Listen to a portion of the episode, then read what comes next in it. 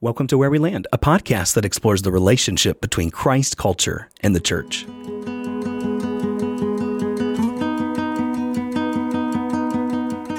Hello, my name is Aaron, and welcome to the Where We Land studio with my co host, Miss Morgan McClure, What's up, guys? and Mr. Stephen Vaughn. Hello, everyone. Hey, we're thrilled as we're here today talking with you about identity. So we hope you'll join us for the full discussion ahead.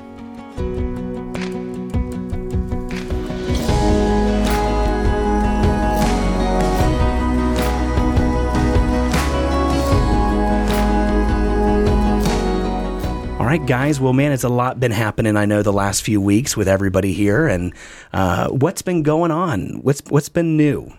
Well, uh, I'm COVID free. Yes, so you are COVID free, Lord. and you're back And I'm with back. us. So Hey, man. Yeah, it was fun, but also don't want to, you know, be isolated forever. So yeah, we're good. that was a full like seven or eight, ten days, something like that. It was a long Yeah, time. Yeah. It was a long time. But we're Pretty good rough, now. isn't it? Yeah. I've yeah. had to do it like twice now, and it makes me every time like despise it more and more. yeah, I just feel like it makes me more lazy though, because I'm like, oh well, I'm by myself. I can't really but get then you get done. to the end of it, and you're like, you're happy that you don't have COVID, but then you're like, I just spent the last seven days as if I had Doing COVID. Now I'm upset. yeah, exactly. I don't want COVID. So did you but just I'm like annoyed. crush Netflix all week? Like, what did you? Actually, no. And I had a quarantine buddy because I was actually um, house sitting slash being a, a sort of a sister for this neighbor that I know, and they went out of town and their daughter stayed behind. So I was staying with her. We were we were exposed together, Yep. so it didn't matter. Yep. Um, so we were like taking care of all their animals, and I was working from home. So it was like a it was not as boring as isolation could have been. So Gotcha. it was fun. well, that's good. That Yeah. sounds decent. Yeah, it was great. So the word on the street though is that Steven the Raccoon Slayer is back. like that's Yes. that's what I've Um, heard. He came back last night. Oh my Oddly enough, gosh. we're talking about identities this morning. No, just kidding. but no, um, Mr. Raccoon, Father Raccoon, um, made a, another visit to my house last night, and I think he's trying to pay revenge uh, for some of his family not being with us anymore. Got that vigilante So action going he, on. uh, well, my he came in, he dumped all the cat food out. nice. Then he like went over and started He's a like big raccoon. You Oh, he's got a picture of that thing on He's your massive, phone, dude. man. That thing's massive. I massive. wish you guys could see this. and then he it like He's bow- huge. he bows up at my cats and then my one cat you'd have to know max he's just like a we- he's a funny cat but he like looks at him as like do something you know and like the raccoon's just like and like shakes his head and runs off so i baited him in um, peanut butter is a raccoon's feast by the way so if you ever need to catch a raccoon out there make sure you use peanut butter and so i put peanut butter on this old food and i set it up and then i put a little bird seed and cat food mixture kind of like a Oh, saute just-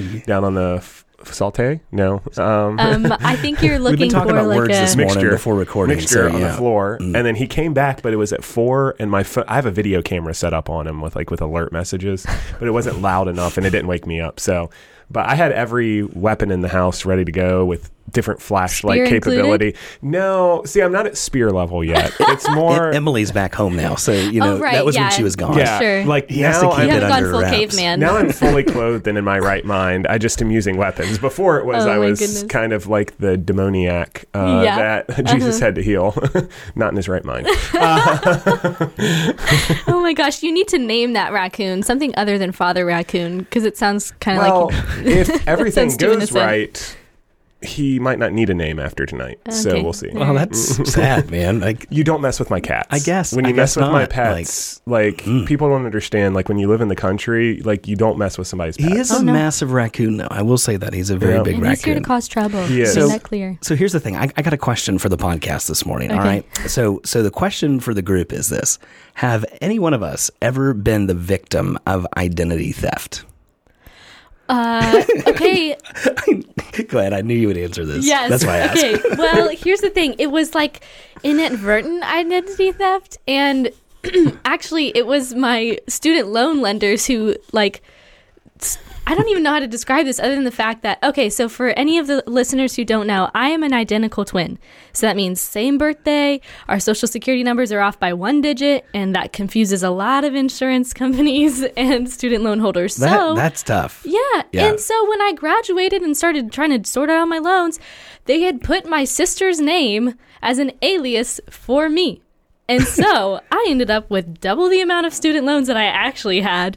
Gave me a small small heart attack, and it took months to sort that out. So yeah, so the your credit. sister stole your identity. well, really, it was like the cre- Inadvertently through. yeah, it was like the through a third creditors. Like they a- and it, we just merged into one person. I mean, you people have joked about that all our lives. You guys are just one person. Well, the creditors thought so too. So Except hold for this you got against- all the debt. Like, yeah, yeah, right. I know. I just got saddled with it all. Do you hold this against her? No, not against her. Just the So I actually Incompetence do have a funny story about identity people. theft. It didn't happen to me, but I I was at a conference. Which is not a funny thing. I mean, I No, just no, want no, to clarify no. this because there's probably a no. lot of people that It's have not had. funny, No, but it's- it's- it's not actually funny. it's actually like I I just actually this year filed taxes again. Oh, I file taxes every year, but We it's- hope. it seems weird like again. But when but when I I I got a letter uh, from the IRS that they were trying to confirm. I guess Yeah. this year they're trying to like really confirm ramping information for people everything with everything year. that's going on with Shoot. everything. And and so I, well, as soon as I got the letter, I was like, oh no, I might have to go through like a full audit. Like, did someone steal my identity? And I was like, oh no no Yeah, okay. it is a scary thing. But I was at a conference a- this it- it- weekend, yeah. and one of the speakers, she has an identical twin. And when Yep. they went to high school, they would switch classes on their teachers, and the teachers wouldn't know. And so one day she went in and she was like misbehaving in the class to get her sister in trouble. What? Okay. Yeah, me and my sister and were never sister on that got level. in trouble, and they wouldn't let her off because they counted it for her. It's hilarious. It was a great Ooh, story. If my sister ever did that to it. me, although I I had that kind of streak where I would have been the one to do that Yes. and try to get her in trouble, but we were never like that hardcore. We did have a bunch of classes together, which was so fun. My 10th grade history teacher, Doak Harbison, he was the man. And What he, was his name? Doak Harbison, What a beastly name. right? He sounds he like was a in a CIA band, agent. like he was cool. Sounds like a CIA agent. so we we had the class with him and he sat us on opposite sides of the room that's a rookie mistake you know you're just gonna Mm. get used to us being on the sides and so like many times throughout the year we just like Swap sides. swapped over and he was handing out tests one day he's like wait a second It's like, get back to where you belong. This doesn't make sense so yep Well, I asked that because identity is a big issue. I Mm-hmm. mean, people that have had their identity stolen know the the pain and the process that's gone into trying to recover that. It can take years Oh man, I mean, I've talked to some people that have had that happen personally, and I mean, it It's is a like terrible a thing. long haul process to get everything righted. it's terrible And so, really, on the podcast today, I want to ask the question what is the big deal about identity? I mean, we're talking about identity, and we've been in season three. Um, and a lot of the episodes from this season, we've been linking to discussions revolving worldview. And so, um, not every one of them, but, but a majority of them have been uh, kind of those worldview type of issues and questions. And and one of those existential questions uh, that pops up in the worldview discussion is the question, "Who am I?" Which is really a question of identity. It's it's um it's how a person describes themselves, or how they introduce themselves, or even how they perceive themselves. And and so I want to ask the question as we think about the podcast this morning: What is the big deal about identity? Well, I think one of the the biggest things about it is that who you are determines how you perceive the world. And outside of like what's the point of living, I think who am I is the biggest existential question that people grapple with on a daily basis. You know, hmm. every day you're making decisions based on like who you are, who others perceive you as and and how you perceive yourself. And I just think I mean, you see a lot of problems when people don't know who they are when they have that existential crisis. It's like, well, I don't even know who I am anymore. Mm. Yeah, I think this is something that's gonna it's gonna work on two levels. It's gonna define a lot of what happens with you personally in your life. So who you are is going to determine how you live a lot of times, and then also it works on a different level though because who you are affects the group as a whole on more of a soci- sociological level of like who am I and where do I fit, you know? Mm. And so because who you are does matter to the group as a whole but who you are is really going to play a major role in your life. And every person deals with this question, whether they actually ask those the the three little words, "Who am I?" They will deal with this question, and it's something you face on a daily basis. Like, the how do time you describe grow up. yourself? Well, from the time mm-hmm. you Yeah. grow Yeah, up, exactly. identity formation is pressed upon us from the time we're born. I mean, mm-hmm. wh- how how you describe yourself even growing up? Like, where were you born? Uh, where did you grow up? Um, You know, what what kind of kid were you? Were you the funny kid? Were you the smart kid? Were you, uh, you know, what you know? How Yeah. how do you describe yourself? The nicknames. Did Yep. it, I mean, all of us have gotten nicknames, you know, and sometimes the nicknames are good nicknames, sometimes they're not so good nicknames, and and oftentimes it's it's it's it's a reflection of how somebody else sees you, or or how you perceive yourself, and so. Uh, nicknames? That's I was just curious. I was going to ask. I don't perceive you as a moose. Morgan's Well, nickname. Morgan's that. nickname is the moose, and Well, Steven I has don't- like 800 Steven. nicknames for I me. don't. I don't perceive you as a moose, though, Morgan. so I'm just letting that. you know that that has nothing to do with how I perceive your well, identity. thank you. That makes me feel a lot more secure in myself. Just wanted to let you know that. I had nicknames growing up. I think the, people always used to call me Manny in well, college. that, that makes sense. That but makes they didn't call me from Manny from Mansfield.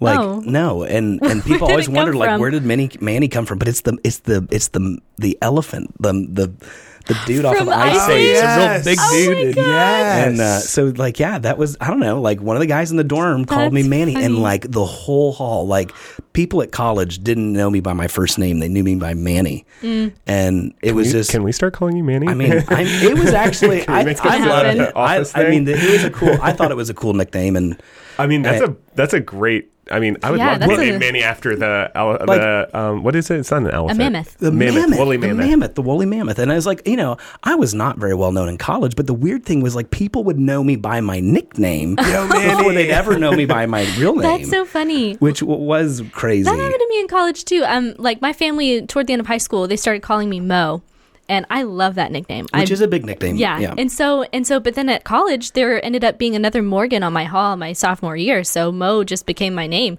So so many people at school just knew me by Mo instead of Morgan. So when they would say my full name, I was like, wow, that sounds weird coming from you. And then now a lot of people at our church call me Mo, and it's just Or it's Momo. fun. Momo, yeah, yeah, that too gets thrown around. Not after the creepy Momo.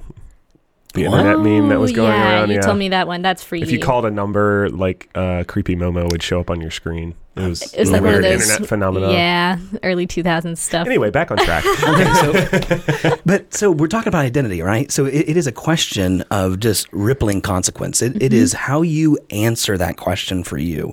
And like Morgan was saying, or Stephen was saying, it may not be something that you uh, have really kind of thought through in that kind of really existential way, but it is something that is pressed upon us. And and I think at least subconsciously, we we think about ourselves in a certain way. We perceive ourselves uh, to have identity. So so with that, let's just kind of define it a moment here. What is uh, identity? I, I pulled a definition from Oxford Dictionary, and one of- there's a number of different ways you can describe identity, but probably the most prominent one is just the fact of being who or what a person or thing is. So it's it's talking about that who like. I think it it involves a number of things, but it, at least in one sense, it, it's a sense of self. It's who I am. Like who am I at the core of my being? So so what identifies you as you? So as we think about you know just the people sitting around the table today, like what is it about Stephen or Morgan or me that that that makes us who we are? You know, mm-hmm. is that too deep? I I'm thinking like, wow, that's like a that's a very meta question. Yeah, I this is gonna get really meta. I think if we're just going on a basic level, though, like you would say that Morgan's part of Morgan's identity. Like we're not discussing spiritually spirituality yet and how this relates to the, the Bible and His Word, but just like on a basic level, I mm-hmm. mean, your I would- personality my- would be a my part of that. identity would Your- be that I have a personality that likes to kind of have fun sometimes, you mm-hmm. know, but sometimes might be a little bit more laid back. I am a uh, male, right? Yeah, it starts with I'm bio data 20, first, you I'm know? 20, Mm-hmm. whatever. I carry the DNA of the Vaughn family, Mm-hmm. you know, and things like that. That would be kind of some basic ways of just who am I? Mm. Like, what is some descriptions? What is some characteristics and attributes that define the core of who of I you. am? How would you define it? You're you're better at defining things Oh than boy. us. Well, I I think it kind of goes down into like layers, you know, like who you are on the surface. You know, the doctor, you go to the doctor's office and they ask you for your birth date, how tall you are, how much you weigh, you know, very basic stuff. So you have this outer self, but then, you know, you go the deeper in you go, it's more of that um, sort of, it really is that metaphysical level of, you know, what you think about things and, and your personality. Personality is huge. I mean, you have people who have doctorates just in studying personality. And so um, there really is so much to a person. So that question, who am I or who are you, goes miles deep. Yeah, into the core, the self of who you are, Mm-hmm. and then it also really does communicate a sense of worth. What what makes a person confident in their value of, of Mm-hmm. who they are? You know, because um, and every culture has a way of kind of underlying and highlighting what an acceptable identity looks like. and every culture does this through through everything in society, whether it is songs or slogans or it, it's it's always somehow eh, you know communicated that it's hey, this is just the way that it is. So. America today in the 21st century is is very different than other parts of the world uh, because there's a lot of places around the world that would really still kind of embrace kind of a historical traditional identity meaning that a person's identity is formed much more by the community that they're a part of or the family that they're in, right? Yeah, yeah, I would say so. Um, and uh, there, there is this aspect I think to any identity formation where there's an external factor and an internal factor, and I wanted to stick this in just while we were still sort of talking about the definition. There's this common known thing in basic psychology talk when it comes to identity, and it's called the Johari window. And this really shows like the interplay between your external identity formation and internal identity formation. So it's this it's this four square little picture, um, and there's sections that are known to self and known to others or n- not known to self and not known to others. So you have your open self that's known to you and everybody else, blind self, which is known to other people and not to you, hidden self, which is not known to others but very well known to you, and then your unknown self, which is not known to others or yourself. So I think that's that's where you can see like there is a lot of interplay between you know how your community forms you with that uh, open self and your blind self i mean your community knows it better than you but then you get to see a little bit more individual, you know, and I know we're going to talk about that in a minute. But So, how do you see that then shaping how we think through identity? Well, it, just this is sort of categorizing how you can keep things hidden from other people and even yourself. So as much as your community shapes you, um, you're still an individual with subjective ways of thinking and um, an independent mind that you know can sometimes be untouched by the community around you. Yeah. So when we think about a, a, like kind of a historical identity was something that was, you know, very much a part of the fabric of a community. I mean, I, I think, you know, you mentioned you carry the DNA of the Vaughn family. Well, when you think about that, like in a historical kind of a traditional way, whatever your family occupation was, more than likely is what you would have been doing. I mean, Yeah, in, in those if type go back of far settings. enough, it was a little crazy. I believe some of our family killed the mayor in a town in England and then pieced out. Whoa. What? So yeah, I That's don't know a if that's a positive thing, family but anyway. How is that in the family history book? Like, um, like well, how did you find that out? So my one brother and uncle got like really consumed with like our family history, and they like Okay. tracked us back into like English and Welsh roots. So the whole raccoon slayer thing is right within line with Wow, the it's family history. genetic. Ooh. Pass down the line. You should call him Mayor Raccoon. The mayor. the mayor. the mayor. But think it through this just a moment. And if you're and as you're listening with us, we want you to think through this. How how has traditional identity kind of been shaped not so much in America, but in other cultures around the world? Well, I, I think especially when you look at other um, religions, uh, look at a lot of Southeast Asia and the Middle East, their identity as a, a culture and it passes through their lineage is their religion. You know, um, lots. Uh, you know, I've done a lot of studies on um, Islam, and I and I know several Muslims, and they the way they talk about it, like being a Muslim, that's who we are. You know, we are born this way, and anything contradictory to that is just that's that's not who we are. You know, Right. it's so ingrained within them, and the community forms that. You know, so anything like you know leaving the religion is a huge deal. Because being in an honor shame culture like that is even more so because Mm-hmm. Yeah. the, what you do reflects upon your family. Mm-hmm. Because who you are is much more, well, I'm a son or I'm a daughter or I am tied to this community Yes. in this formative way rather than a very individualistic approach Mm-hmm. to how we in America have embraced identity today. Because in America, everything is so individualistic. And I Mm-hmm. don't think we realize how much that type of fierce individualism has worked its way through our society and the way that we think through uh, identity because everything now in America in our culture is so individualistic. Like, what are some of the ways that you see? Um, our our society, whether it's through songs or stories, perpetuating that type of individualism, that that self image, that self awareness? Like, where do you see that? I think we're Literally everywhere. I think we're self-obsessed. okay, yeah, yeah, I mean, because where you whereas you have that collective mindset pretty much everywhere else in the world, um, the West and America specifically is so consumed with evi- individualism that. Um, sometimes when we're asked to think of the betterment of the group before ourselves, we're like, "Hold on, that's pushing against my boundaries." You know, like it's it's I get to decide. I have freedom to make decisions just based on me, not how it affects everyone else around me. Um, and I think that's really become a heartbeat of our culture is individualism. Live your truth, you know, love yourself, which, you know, it's I mean, it's in pretty much every song. I just Yeah. gotta be me, or I have this feeling, or me, me. It starts me, early, right? me, Disney? me, me. I was gonna say it Oh does. There goodness. is a lot of Disney that pushes that. yeah, follow your heart. Yeah, 'Cause yeah. it will I'm gonna be who I want to be. Yeah, and and I think you see it a lot now, um, especially with just it kind of ties into our social media.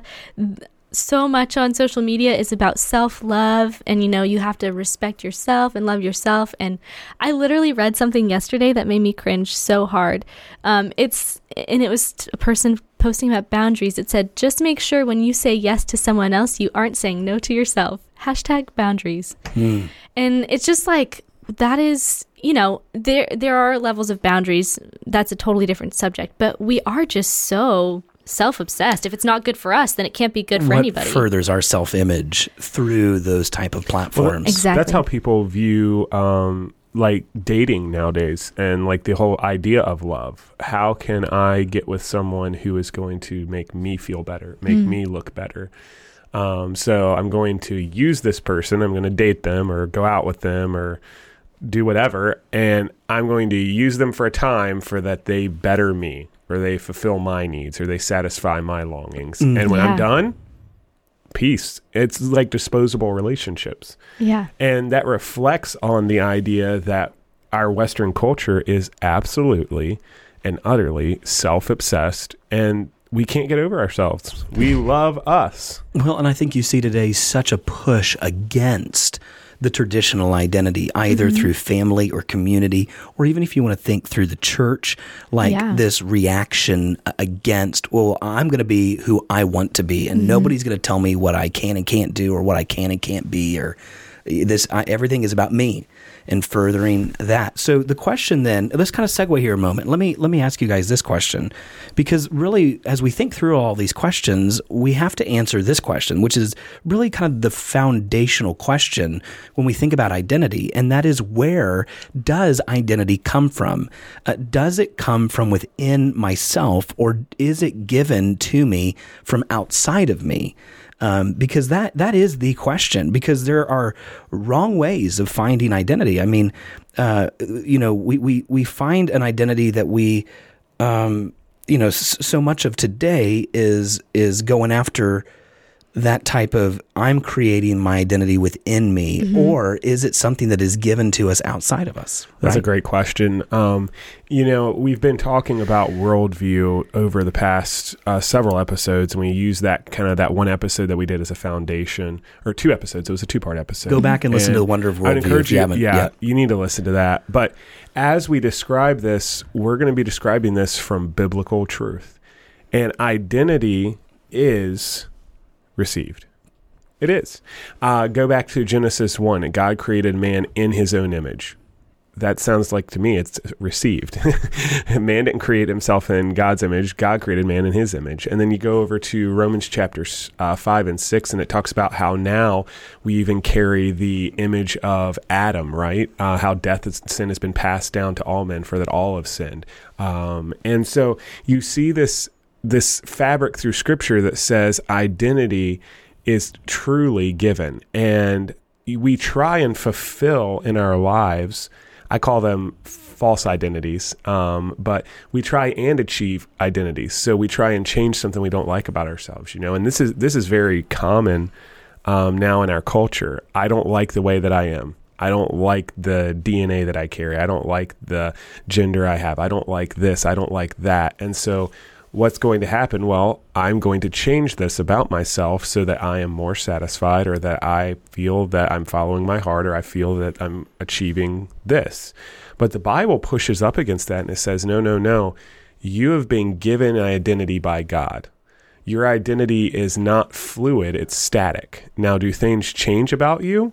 Well, certainly things can change about a person. However, your core identity is truly given to you by God as a human. And then when you trust in Him as your Savior, Romans chapter 6 says that you will walk in newness of life. Whose life? The life of Christ. And He mm-hmm. gives you His identity now Right. to carry. And so identity in Scripture is going to be is going to be a received scenario, not an achieved scenario. Yeah, because even even in the very beginning in Genesis, you're showing that being created by God, that we were made in God's image, and that now in the Romans, how it talks about that in Adam, you know that that was an image, a, a, representative of of our identity, and now through Christ. Uh, we can have a different identity because our, our society wants to push back uh, against that because in the fierce individualism of, of, of America in particularly, everything is independent and I'm self sufficient and I don't need somebody uh, to tell me what I am or what I need. And and and and so what we do is it, we we don't look to our identity as being given to us. So we have to go achieve it. We, There's something that we have to go discover. And so all of the press of of the day is we need to discover our own identity. We need to create our own identity. And the Bible, like you're saying, Stephen, pushes up against that and says, no, no, no, no. You're dependent. You're not independent. You're dependent uh, upon God because He was the one who created you. What do you think about that, Morgan? Yeah, I, I think that's really good. And it is, it, that's a very countercultural idea in this day and age, especially. Um, I mean, but people have been asking that and thinking about it for ages. I mean, you think about the nature versus nurture debate. Like, is who we are in our nature or is who we are how we're nurtured? Does that come out of our life experiences? And to a level, yes, there are things that, you know, d- you develop as a person because of the family you grew up in and, you know, the experiences you've had. But ultimately, like, our truest identity comes from the one who knows us better than we know ourselves. And, um, and I think it's, you know, it's so uh, sad to see so many people trying to create these facades of who they would like to be instead of seeking after God who will you know make them who they were meant to be. And you see it so on social media again it's like a multiple personality situation because they're one person online and then you know offline they're just someone that they can't live with you know? Yeah, and even for like our Christian audience who would be listening to us, Christians do it too. Oh yeah They try and put up a false identity of who they are to make themselves look better in front of everybody else. And then they go home and they're a completely dis- different person. And it's like, dude, be who God created you to be, man, and let people see your faults and failures and let's work through them together, you know? But like, get o- you get over it. You know, uh, Tim Keller says something really interesting. He says, if our identity is in our work, basically, if we achieve our identity, rather than in Christ, success will go to our heads and failure will go to our hearts. Mm. And I, I think that that literally describes good. our culture right now because what is what are the most fundamental things people deal with? Value, depression. No, no, exactly. Um, why, things like why that. is our why is our society so depressed? Why is our society having this have the correct chronic identity. depression? It is an identity thing because Mm-hmm. because the failure that they see either in themselves or in what they've not done goes directly to their heart, as Yeah. as Keller It, said. go, it goes back to what we were saying too earlier about how value and identity are connected. Um, So it, it's uh, there's an illustration that I heard a while back that was really a really cool illustration, and it was about like this really rare antique bowl um, that this family found at like a yard sale, and they had no idea what it was, and they set it on their mantel, and it just sat there for like years, and finally they saw like a picture of this thing in like a book or something, and they were like what in the world is going on? So they took it to be appraised and it was worth like millions of dollars, my like gosh. crazy. And they bought it for like five bucks or something. And the whole point of the illustration is Those the, yard sale deals. the value and identity of the bowl didn't change. Mm. What happened though was they found the correct identity of the bowl and that What it was the worth all the time. The value was there. The Yeah. worth changed, you know? And so it's like in Their li- perceived worth of that exactly. changed. Yeah. In life, we do the same thing. We always Yeah. perceive a different worth because we don't know our correct identity in Christ. Right. And if we understood our correct identity in Christ and the person who God created us to be, we would understand that we are very valuable in the Mm-hmm. eyes of God, and others should be valuable in our eyes because they bear His image. his image, Yeah. right? They're image bearers of God. And so the, those two things are highly connected. And in culture, a lot of the um, fix for the problem, if you want to say so, and obviously it goes deeper, and we could get into a whole sociological discussion, right? And psychological discussion. But at its core, there's an identity crisis in our culture, in the church, mm-hmm. and the it stru- the people are struggling with who am I? And if they answer that question wrongly, it will have very detrimental effects in their lives and in the group as a whole. yeah, I think that's. Go ahead. Well, and I was just gonna say they they'll answer it wrongly because we're going to get the wrong appraisal from the wrong people. Right. You know. Right. That's well, good. if if we let our world and the society that we're in, excuse me, Those wood chips. Hi, yeah. Well, now you got to talk about it. Now that you've mentioned it, so I I have a hobby that I like to do, and it's woodworking, and uh, I I have just inhaled a lot of sawdust, and it's not good. And so I told my wife the other day, I was like, Jessica, we need to buy a shop vac, not a shop vac. I need a dust collector and a dust filter, and We don't have COVID on the set. No, there's no It's I just did not chips. bring it back. It's It's just just wood wood chips. chips. pure wood chips from the workshop the other night. So, um, yeah, where were we at? Oh, okay, yeah. So, oh, no, I don't remember where we at. Getting Oh, the wrong appraisal getting from the wrong world. Yeah, There you yeah. go. So if if our if our if we allow the world to define for us what our identity should be, and we let, of course, you know, as a Christian, there are always three things at work: uh, the flesh, our, our nature, our sinful nature, which is probably the greatest one, uh, the world system that we're a part of, and then, of course, the you know the great adversary. And we think about all of those three things at work against the Christian, and uh, uh, really challenging identity. And if and if and if we are listening to the wrong voice and listening to uh, uh, really a wrong appraisal of who we are, then we'll f- constantly find ourselves being discouraged. We'll find ourselves just being overwhelmingly crushed because we've been deceived from our real purpose, from really what God has created us for and what he has created us to. And and and we'll miss out on those privileges in life. We'll it goes back to what we talked about worldview the other week, that when we when we really understand that we've been made by God and for God, and it is only living for his glory that we find true meaning and purpose in life then anything that's apart from that will ultimately leave us just completely disillusioned and discouraged. So let's just take just a moment here and unpack what is God's identity that He has given us. So when we look at Scripture and the Bible talks about uh, these statements that that this is who God says we are as humanity, uh, first and foremost, and then what does God say about us in Christ? Uh, as Christians, what what what are some of those things that God says about us? I mean, the first one you mentioned all the way back in Genesis is that we're Well, according to Genesis, we were made in the image of God originally in Adam. Now, you look over in Romans 6 and you're going to see that now we actually carry both the image of God in an imperfect form, right? Because we have sin in our lives and we also carry the image of Adam in a sense too because we you look at where it says that death and sin is passed to all men for all have sinned, right? And so while we are not perfect image bearers, we still do bear the image of God because we we Adam perfectly bore that image until he sinned. And so every person around you does carry God's image. well, and having been created. I mean, They did. Genesis They one, God created man in His own image, and in the image of God created he, he him, male and female, created He them, and then God blesses them. I mean, I think that's what's amazing. Is in Genesis five, uh, the Bible says, male and female He created them, and He blessed them. And like at this point in the story, like like Ad- Adam and Eve hadn't done anything. I mean, God just blesses them and they're given his blessing, his grace. I mean, it's just this is who God is and this is who he has made us to be. And then in his grace, he creates and then he blesses. What are some other things? Um, I Uh, well, I just I have to speak on that because it's it's so it's so I think we're so disconnected from that in the society because God isn't still making people out of dirt, you know. But the fact that God set up the way that He did for humanity to to multiply in the like it's just so incredible that still every single human being is created in the image of God, and and if you don't start there, um, I mean, fundamentally, you're just Your value be is going to messed be distorted from Yeah. the beginning. Yeah. yeah.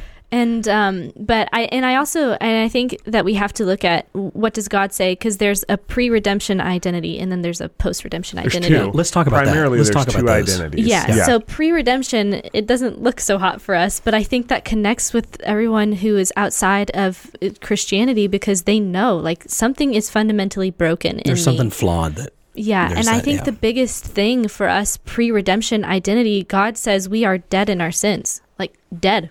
You're not even living. You're just there you're hopeless and you're lost and um blind to to everything about God and his wisdom and all of that. Yeah, I love how Romans um, 6, 17, and 18 put it.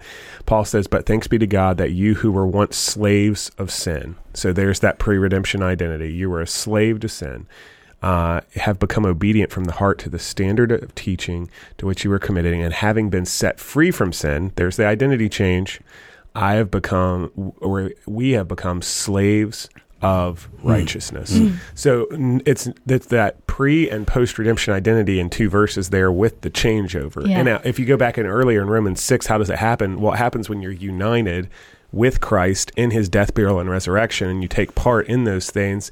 And you how you do that through faith. Mm-hmm. And when He comes into your life, He changes your fundamental identity because identity is received, not achieved. Yeah. So is salvation. Salvation is received, not achieved. And he will change your identity and he will t- make you into one of his children, not just a part of his creation. right Now you're still a part of his creation, but also you have a new identity in Christ. What is that? That I'm a child of God. to become a child of God Yeah. and to be, you know, l- uh, be a liberated slave and an Mm-hmm. adopted son. I mean, it's what God says about us, especially in the book of Romans. The book of Romans is filled with these new identity words, the Yeah. Words that are now ours or who we are and understanding the value that we have in being created in his image. I mean, mm-hmm. even people who have yet to have embraced Christ, they're made in the image of God and they bear distinctly that value. But it's not until we come to know Christ and like you say, we die to ourselves and we embrace his death and life that in that moment, God has transformed us into being an adopted son of God and he names us. I mean, um, John 10, he, he's the shepherd and we're the sheep. And he says, the sheep hear his voice and he calls his own sheep by name. I mean, he names us. Even in Genesis, God created them, he blessed them, and then the Bible says he named them man when they were created. So, what is the significance of those things about our new identity and God naming and giving us these things? Well, it's it's through that new identity that's given to us in Christ that we are able to live as fully as we are meant to live. Like you can now live in that full extent of your identity as an image bearer of God because you you know who you are and that unity with Christ is something so incredible. Um, Galatians 2:20 is one of my favorite verses. I consider that my life verse. But he's like, "I have been crucified with Christ and I no longer live, but Christ lives in me." It's just an inseparable unity that we now have and that has massive significance in eternity and for the way we live right now. If if you are no longer living, Christ literally has the power to live and move and work Wow. and speak through Yeah. you. That's good. Yeah. As a Christian, it it should change your entire view and understanding of your identity when you fully recognize what Jesus has done for you. Um, it should change the way you live.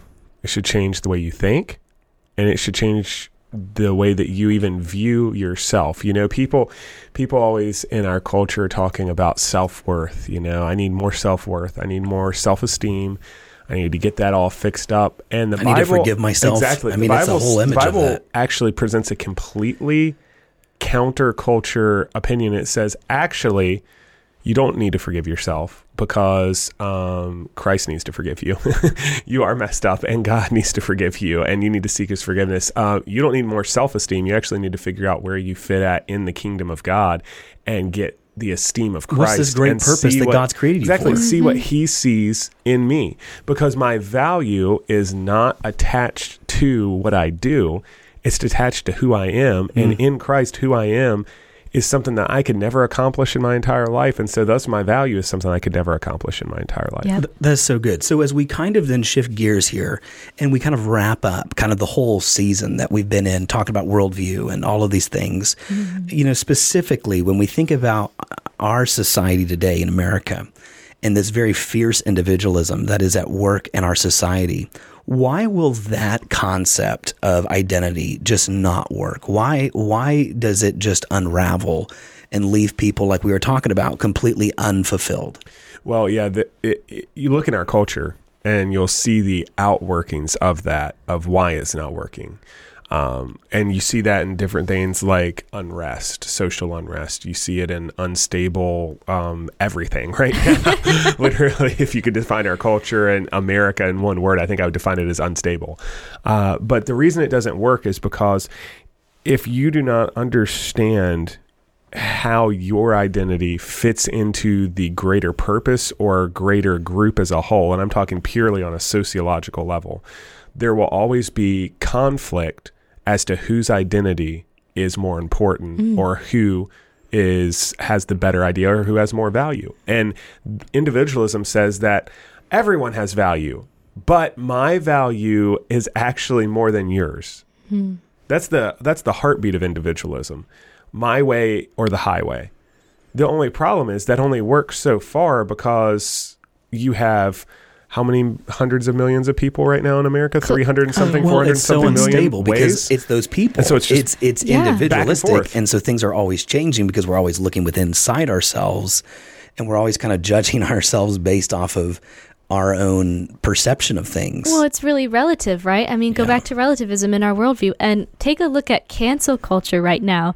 If you who you are rubs against somebody the wrong way, you get Canceled. canceled. Which, by the way, they're really struggling right now because have you kept up with any of that? Like the people they're canceling is just like, wait, what? It is- how how do you? And then they don't cancel other people though, and so it's like there's an inconsistency there because it it is is, subjective. There's And no objective definition. It You're all- literally it's so crushing because you have to live up to this weight of how am I going to survive without you're so worried about what other people are thinking about you that it's just like how do you even breathe in a society like that? Well, you're always searching for a deeper meaning. You're always searching for that deeper value. Yeah.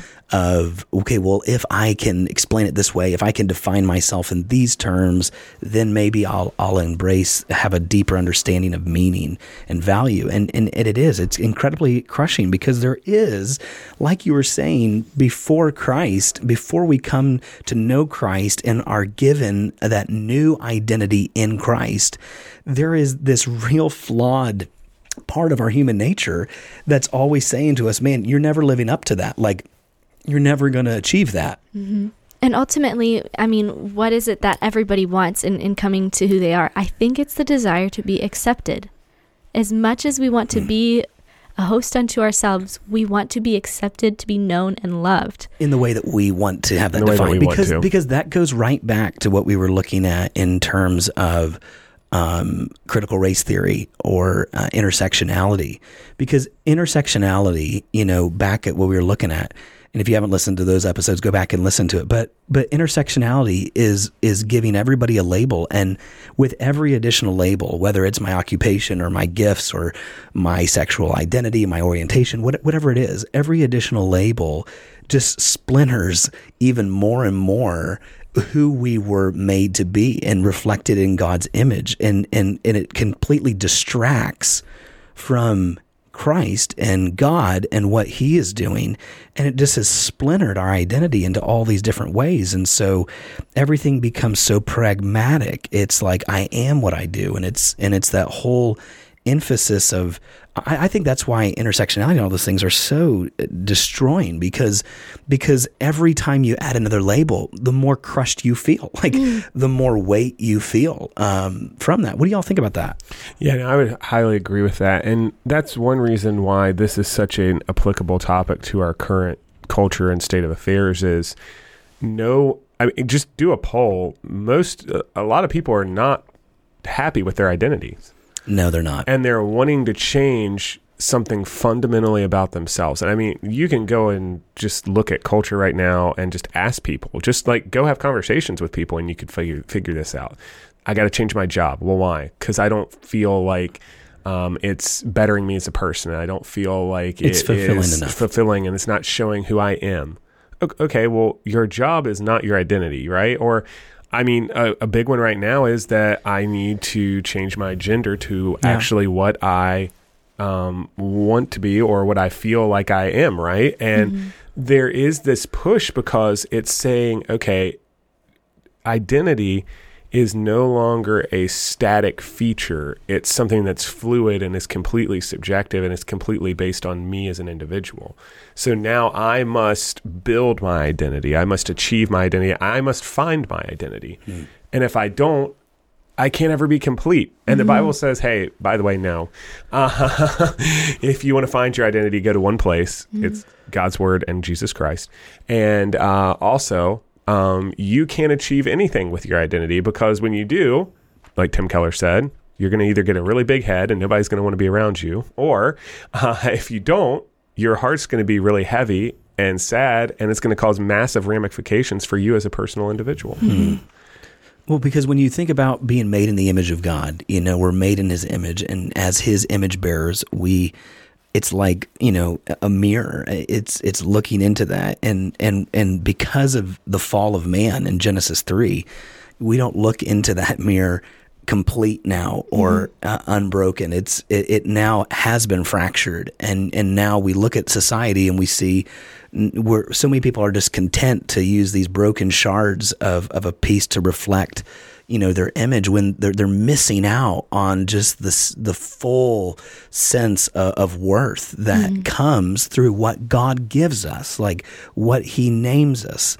And so ultimately, I think what we're what we're trying to talk through and look at is anything we ultimately try to build our identity on apart from Christ is ultimately going to just it won't hold up. I mean, it, Yeah. it's not meant to hold up the weight that we want to put on it, and that's exactly what idolatry is. I mean, that's the essence of uh, idolatry. It's it's it's this rejection of God and trying to advocate your own sense of worth, your own sense of self, rather than realizing, wait, no, no, you were created by God and you were made in His image, and He loves you far deeper than you can imagine. And look at the depth of His love. The depth of His love was in sending His Son, the Lord Jesus Christ, to come and to die on a cross and and to bear your brokenness and to be resurrected, so that you might embrace His life and that that your image uh, can be restored. Like that's the gospel. Like that's what's so transforming and awesome is that like when you come to know Christ, like it changes your whole outlook on life. It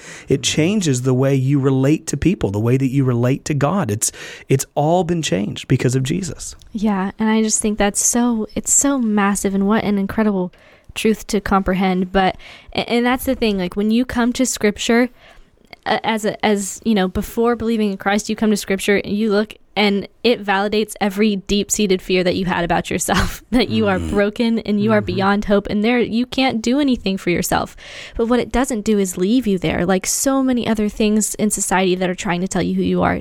The gospel, like what you said, Aaron, it it transforms us because it says, Yes, you are broken without hope and lost and sinful beyond measure. Yet God loved you so much that he sent his perfect and holy Son to die for you so that you can take on the identity of Christ and be who God created you to be. And I just don't think there's anything better than that. No, I totally agree. And I think the one thing as we kind of wrap up that, that I feel like maybe is not as well clearly communicated today through the church, and that is showing people this new identity that is theirs in Christ. Where is it headed? Mm-hmm. Mm, you know, yeah. where is Yep. this purpose to which God has called Yep. you? Because I think sometimes we get so pragmatic in what has happened or what God has done that we we forget to think through what is God doing? Yeah. Like mm. We're more is this interested in how it helps me now. Yeah, exactly. Yeah. Exactly. Like, you know, it's it's looking towards I, I was challenged with that this week, you know, look toward Revelation and look at what is going to happen through and with the church of God and and these new people that God has redeemed for his glory. I mean, look at where that's going. And Yeah. and you know, there should be and there will be great fulfillment that comes through a relationship with Christ, but even more so when you think even long term as to where all this is headed, like man, how much more uh, great and and worth uh, do we see in those things? Yeah. So let's just end it this way. You know, the only opinion that really matters is God's opinion and God's opinion of how he sees you. Um, and that through Christ, through relationship with Christ, God could see you as righteous, uh, to be made right before him. And um, and one day, you know, we're all going to stand and give an account before God. And at that moment, and on, on that day, like the only thing that really will matter about your identity is what did God say about it, and and what are you resting in and living in today. Um, so identity theft can happen to Christians. uh, I think it happens a lot more than maybe we would realize. And, um, and kind of oddly enough about how your illustration worked, it's inadvertent too. Yeah. Oh, it's Um, subtle. And often it's us inadvertently trying Mm-hmm. to replace our identity because we think we're doing a good thing, but we really aren't. Wow. Well, listen, we have really enjoyed being with you this season, and we hope you'll stay around and uh, join us for season four. We'll see you next time.